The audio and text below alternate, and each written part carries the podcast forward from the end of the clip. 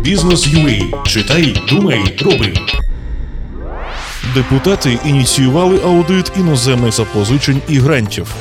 У раді хочуть перевірити, куди і як державою витрачаються іноземні кредити та гранти. Голова комітету Верховної Ради України з питань промислової політики та підприємництва, заступник лідера РПЛ з економічної політики Віктор Галасюк.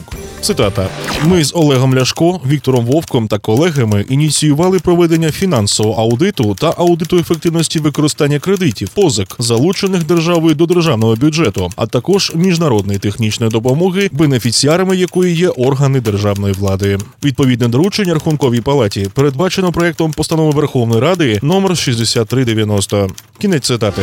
Як зазначається, тільки за 15-16 роки надходження від державних зовнішніх та внутрішніх запозичень згідно звітів рахункової палати склали 542 мільярди гривень. Враховуючи девальваційний тренд національної грошової одиниці, нарощування державного зовнішнього боргу дедалі сильніше тисне на бюджет України. Якщо в 2014 році на обслуговування 70 мільярдів доларів США державного та гарантованого державного боргу з бюджету витрачалось 50 мільярдів гривень, то у 2016 році на обслуговування 71 мільярда доларів США боргів витрачено 97 мільярдів гривень. Це друга найбільша стаття видатків бюджету після фінансування пенсій, що навіть більша за видатки Міністерства оборони України.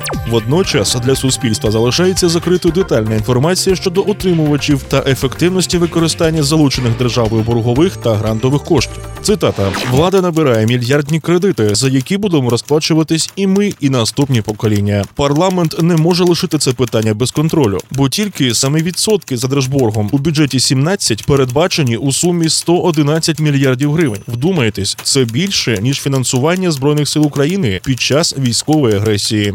Кінець цитати пояснює Віктор Галасюк.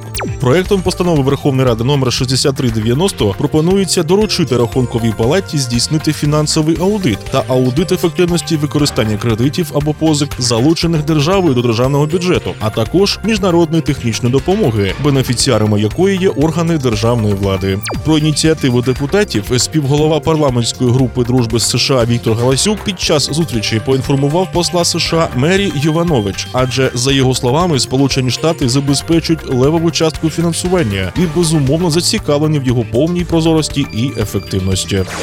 Спілкуйтеся з аудиторією бізнесу у своїй колонці. Пишіть нам у редакцію. Слідкуйте за нашим подкастом у Фейсбуці та на сайті Бізнес.UA, сайт про бізнес та підприємництво.